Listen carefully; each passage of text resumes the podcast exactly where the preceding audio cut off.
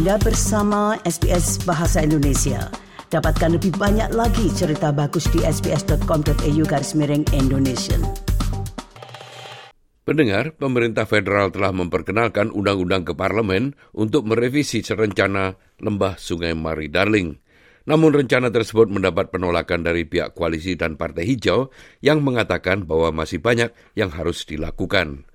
Berikut ini laporan tentang hal tersebut yang disusun oleh Deborah Kork untuk SBS News. Pintu air telah terbuka kembali pada sistem sungai paling kompleks di Australia. Sebuah rancangan undang-undang untuk mengubah rencana pengelolaan lembah Mari Darling kini telah diajukan ke parlemen yang diperkenalkan oleh Menteri Lingkungan Hidup, Tanya Plibersek untuk mengatasi kekeringan selama bertahun-tahun dan alokasi air yang berkelebihan untuk industri, pertanian, dan masyarakat, rencana tersebut bertujuan untuk mengembalikan 450 gigaliter air tambahan ke lingkungan pada bulan Juni. Undang-undang tersebut telah mendorong batas waktu ini menjadi Desember tahun 2027.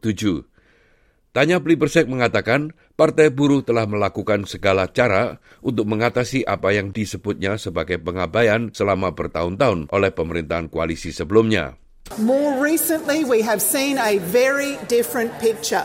More than 80% of the water that has been delivered towards the plan has been done when Labor is in government. Only 16% under those the opposite. And in fact, when I became the water minister, just two gigalitres of the 450 gigalitres of additional environmental water had been delivered. Ia mengatakan rencana pengelolaan yang direvisi itu adalah jalan terbaik ke depan.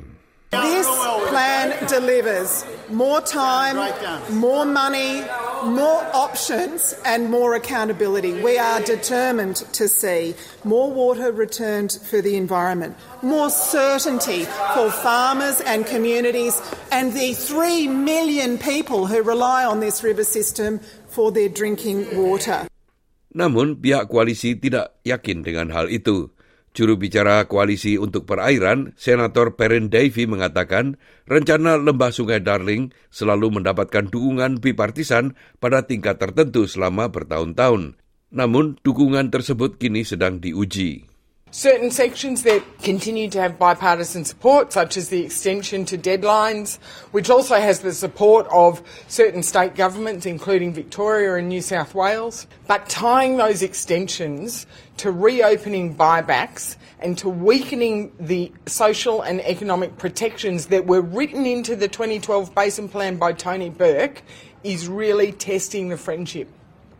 That's why I am calling for this these amendments to go to a comprehensive Senate inquiry and for that inquiry to travel to the regions to talk to the communities that will be most impacted by these changes.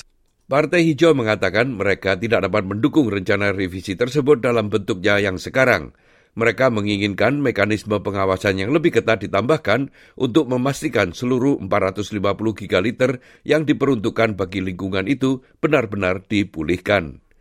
Senator Sarah Hansen yang dari Australia Selatan mengatakan selama satu dekade telah berulang kali terjadi ingkar janji dalam pengelolaan air di sungai itu.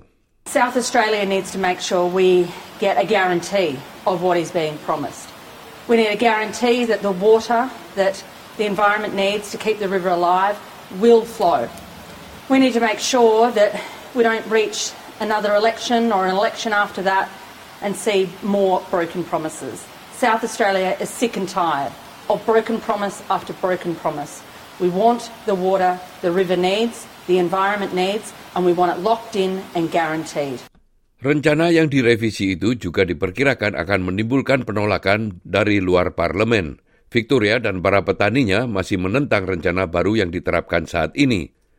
Andrew Lay dari Federasi Petani Victoria mengatakan hal ini telah menghancurkan pengelolaan kooperasi di Sungai Mari yang telah berlangsung selama lebih dari 100 tahun dan membuat komunitas petani di wilayah utara Victoria berada dalam kegelisahan. Sementara itu, komunitas First Nations mengatakan bahwa rencana yang ada saat ini dimaksudkan untuk mewajibkan pihak berwenang menghormati nilai-nilai masyarakat adat dan penggunaan air, namun hal itu sering diabaikan. Mereka mengatakan rencana yang direvisi ini tidak menjamin hak First Nations untuk memiliki dan mengendalikan air di negara mereka. Nah, pendengar itulah tadi sebuah rangkuman tentang peraturan pemerintah untuk mengelola Sungai Mari Darling yang disusun oleh Deborah Krog untuk SBS News dan disampaikan oleh Ricky Kusumo. Anda ingin mendengar cerita-cerita seperti ini? Dengarkan di Apple Podcast, Google Podcast, Spotify, atau di mana pun Anda mendapatkan podcast Anda.